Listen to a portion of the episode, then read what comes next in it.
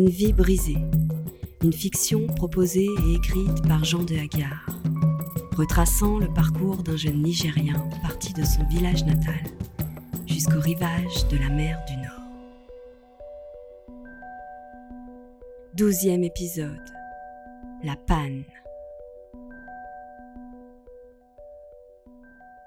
Après avoir savouré leur café et leur croissant, ils reprirent le chemin de la boutique où ils avaient téléphoné la veille. Demba y pénétra seul, le laissant à l'extérieur, pour ressortir quelques minutes plus tard avec un grand sourire. Voilà l'histoire. Mon frère a monté une société de maintenance. Il s'occupe de l'entretien des bureaux, font des ménages, les petites réparations, tu vois le genre. Il m'a tout de suite dit Demba, on est en pleine expansion. J'ai besoin de jeunes comme toi et ton ami. Dès que vous arrivez, je vous embauche. Oh, mais c'est super ça, répondit-il, essayant de prendre un air enjoué bien que cette proposition ne lui paraisse pas si mirifique que ça. Mais avait-il le choix? Il devait aller de l'avant, mettre un peu d'argent de côté pour retrouver Elvira, quitte à s'éloigner de ses rêves, à rejoindre le rang de ses invisibles, indispensables autant que mal aimés. Il la revit avec Félix dans les bras, quémandé devant la garde-robe, et cette image raviva en lui une blessure intime. Merci qui?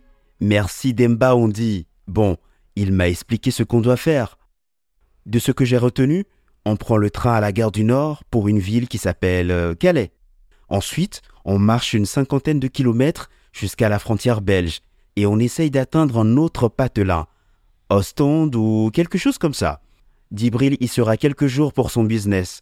On n'a qu'une semaine pas plus pour le retrouver, alors on décolle, faut pas traîner. Ils avaient franchi le pont d'Austerlitz, puis tourné à gauche vers le quai de la Râpée. C'était la Seine il y avait une odeur de fleuve. De gros bateaux affleurant à peine de l'eau passaient lentement, et l'on distinguait sur l'un d'eux une belle femme blonde étendant son linge, sur un autre, un marinier fumant pensivement sa pipe, observant les remous de l'arrière. Ils traversèrent la place de la Bastille, celle de la République, puis gagnèrent le boulevard Magenta, où régnait un chaos sans nom. Des pelles mécaniques éventraient une chaussée envahie de véhicules qui sortaient de partout, s'incrustant jusque sur les trottoirs, où des containers débordant d'ordures distillaient une odeur nauséabonde. Des fourgons de police filaient à toute allure, faisant hurler leurs sirènes, et des militaires sur le qui-vive armés de mitraillettes rassuraient une population traumatisée, leur avait-on dit, par des attentats à répétition. Ils arrivèrent à la gare du Nord. À l'école, il y avait dans son livre de géographie des photos de gares en Europe. C'étaient généralement des cathédrales de pierre et de métal, où de grosses locomotives somnolaient en attendant les passagers. Mais il avait compris que cela avait changé et que les trains partaient maintenant des centres commerciaux. Car ici, comme à Rome, s'étendaient autour d'eux des devantures débordantes de richesses, desquelles les gens ressortaient les bras chargés de paquets enrubanés. Une voix féminine, sensuelle et attirante, énumérait en permanence les horaires de départ et d'arrivée, ou encore des consignes importantes en direction des voyageurs.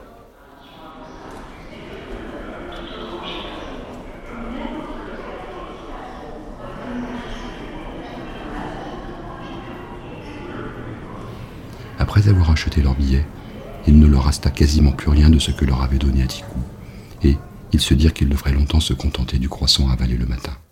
Mais ils étaient maintenant dans un wagon qui roulait à travers la campagne française. C'était là l'essentiel. Et un peu d'optimisme s'insinuait en eux, à pas feutrer, leur faisant paraître l'avenir moins sombre, moins incertain.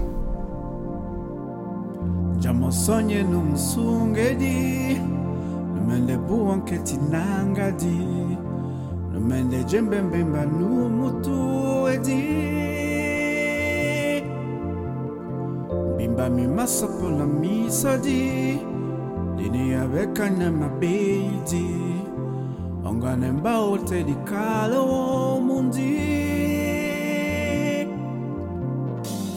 aninongo ndengusaba naye bula babonga dihoja nai. Bila bai sanangonya Baye ya bese na misomon Basi masonta nenjo malobon Ina mamoto e mapambila ne pon. Mukome musango mo ewe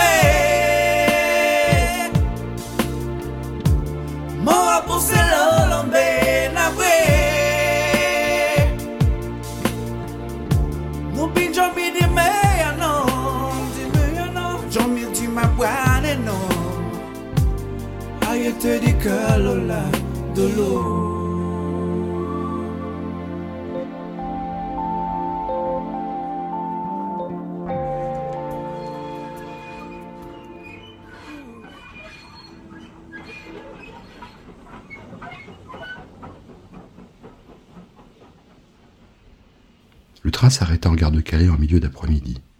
Et bien qu'un peu abrutis par le roulis de la rame, ils se mirent de suite en route.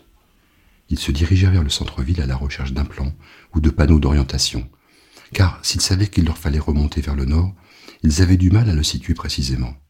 Ils descendirent la rue Royale, s'arrêtèrent un instant sur la place d'armes, où la statue du général de Gaulle semblait surveiller d'un œil sévère et désapprobateur les danseurs virevoltant au son d'une fanfare installée sur un podium. Ils arrivèrent devant un rond-point faisant face à la mer, qu'un vent froid venu du large rendait houleuse et menaçante. Côté rue, malgré le temps maussade, les gens dégustaient des barquettes de frites et de churros, tandis que leurs enfants tournoyaient en riant sur un petit manège.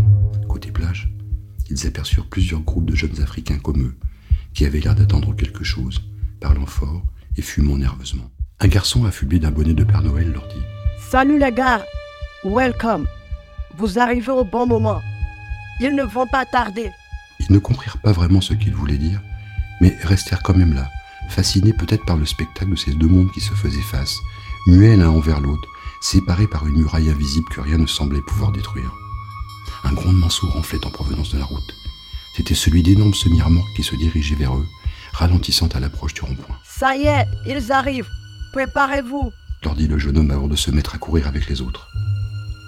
Toute une horde essayait maintenant de s'agripper au camion qui passait devant eux, de grimper par les bâches jusqu'au toit, d'ouvrir les portes arrière afin de se cacher à l'intérieur. Un drone survolant la plage avait dû alerter les policiers, car on les vit bientôt arriver du centre-ville, matraquant, cognant de leurs grosses bottes tout ce qui se trouvait à leur portée. Un petit, très jeune, tenta de se faufiler sous les essieux d'un semi-remorque, mais ses mains glissèrent il chuta lourdement sur la chaussée. Le camion suivant ne put l'éviter et lui écrasa les jambes dans un craquement de bois sec. Le garçon hurlait de douleur, essayait de se redresser, griffant l'asphalte à coups saccadés qui lui laissaient les ongles en sang. Un hélicoptère l'emmena bientôt, et son rotor couvrit un instant la musique du manège, ainsi que les commentaires des mangeurs de frites, désespérants de vulgarité et d'indécence.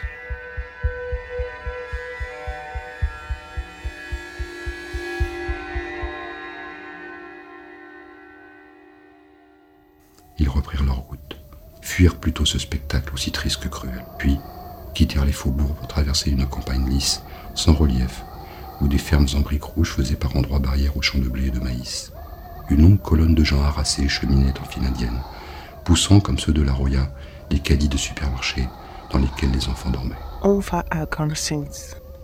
Il paraît qu'ils ont installé un nouveau camp depuis que l'ancien a brûlé. Leur dit une femme élancée en turbané de bleu. Son mari continua. Oui. On nous a dit qu'il y avait des repas chauds et des douches. On est épuisé. Les enfants n'ont rien mangé depuis trois jours et on a tous très froid. Si vous n'avez pas envie de dormir dans la rue, venez avec nous. Alors, ils suivirent ce troupeau, le leur, celui qui tout au long du voyage n'avait rencontré que dédain et violence. Ce fut encore un camp, une autre tente, un autre lit de fortune, le même agglutinement de destins abîmés, d'individus dont personne ne voulait, et dont le monde moderne se satisferait volontiers de la disparition. Ils sortirent tôt le matin et reprirent leur marche. L'aube se levait, et si on ne voyait pas la mer, on entendait mugir au loin.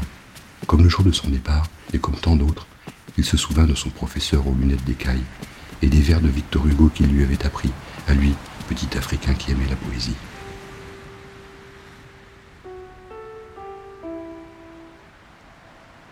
Demain dès l'aube, à l'heure où blanchit la campagne, je partirai. Vois-tu, je sais que tu m'attends. Seul, inconnu, le dos courbé, les mains croisées, triste. Et le jour pour moi sera comme la nuit.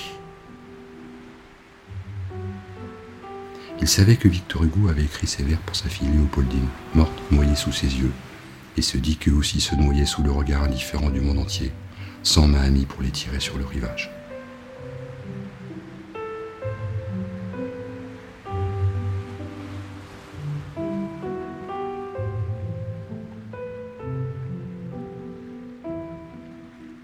L'air et le sol étaient comme sablonneux maintenant, et la mer apparaissait de plus en plus souvent au détour d'un chemin, le long d'une crête. De grands avions blancs volaient très bas, et d'énormes bateaux s'avançaient vers les falaises crayeuses de l'Angleterre, si proches que l'on aurait presque pu les effleurer de la paume. Tu sais, je suis fatigué. C'est ma chair qui est fatiguée. Elle n'en veut plus. Lui dit Demba.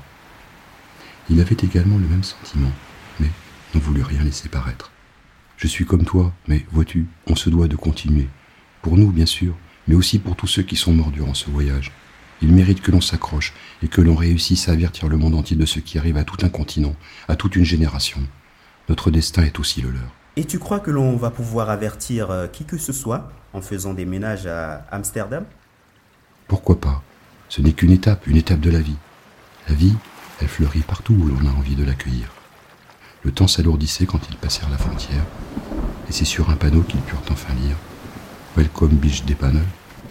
Bienvenue à la panne. Ils étaient en Belgique.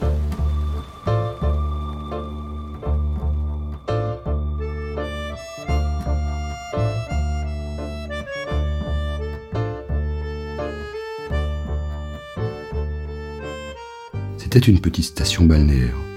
En cette saison, les hôtels, les restaurants, les casinos étaient fermés. Seules, quelques baraques donnant sur la plage proposaient des saucisses et des frites à des gens qui les dégustaient debout, accompagnés de grosses chaudes de bière. Un petit train circulait sur des rails miniatures. C'était un tramway, celui qui allait au stand, mais avant de pouvoir y monter, il leur faudrait trouver assez d'argent pour acheter les billets. Alors, la mort dans l'âme, ils s'approchèrent des baraques à frites et firent comme Elvira et Félix à Rome. Ils prirent l'air de pauvres Africains, tendirent un bonnet ouvert pendant que Demba entonnait No Woman No Cry en tapant dans ses mains. Ce n'était pas Bob Marley, bien sûr, mais les gens étaient déjà un peu éméchés et pas non plus très exigeants. Ils récoltèrent assez de petites pièces pour financer leur voyage. Demba voulait souffler un peu et s'allongea sur un banc. Il le laissa seul, marcha le long de la plage, puis s'engagea sur un ponton de bois qui s'enfonçait dans la mer. Il regarda le ciel. Ce n'était plus celui du désert, ni celui de la nuit avec Elvira sur le bateau. C'était un ciel gris, sans illusion, qui se confondait avec l'océan. Des avions se croisaient dans le ciel, des mouettes planaient en poussant des cris perçants, et il les envia un peu de se déplacer aussi facilement, lui qui avait parcouru des milliers de kilomètres dans des conditions harassantes, pour arriver là, seul, devant la mer du Nord. Quel serait le prix à payer pour ce voyage? Il avait compris qu'il n'était plus maintenant qu'un être sans tranquillité, que chaque moment de joie, d'ivresse ou d'intimité réouvrirait instantanément des plaies à jamais béantes. Il revint vers Demba, le secoua et ils se mirent en marche. Assis sous un abri, attendant le tramway, il sortit son petit carnet noir et commença à écrire. Papa, maman, je suis arrivé en Belgique où je mène une vie extraordinaire. Il faut que je vous raconte. Mais le tramway arrivait. Dans la précipitation, il en oublia son carnet sur le banc. Par la vitre du wagon, il vit le vent en tourner les pages, formant un éventail puis l'emporter vers la mer, où ce ne fut bientôt plus qu'un petit point noir, disparaissant entre deux vagues, tandis qu'ils avançaient vers Ostende.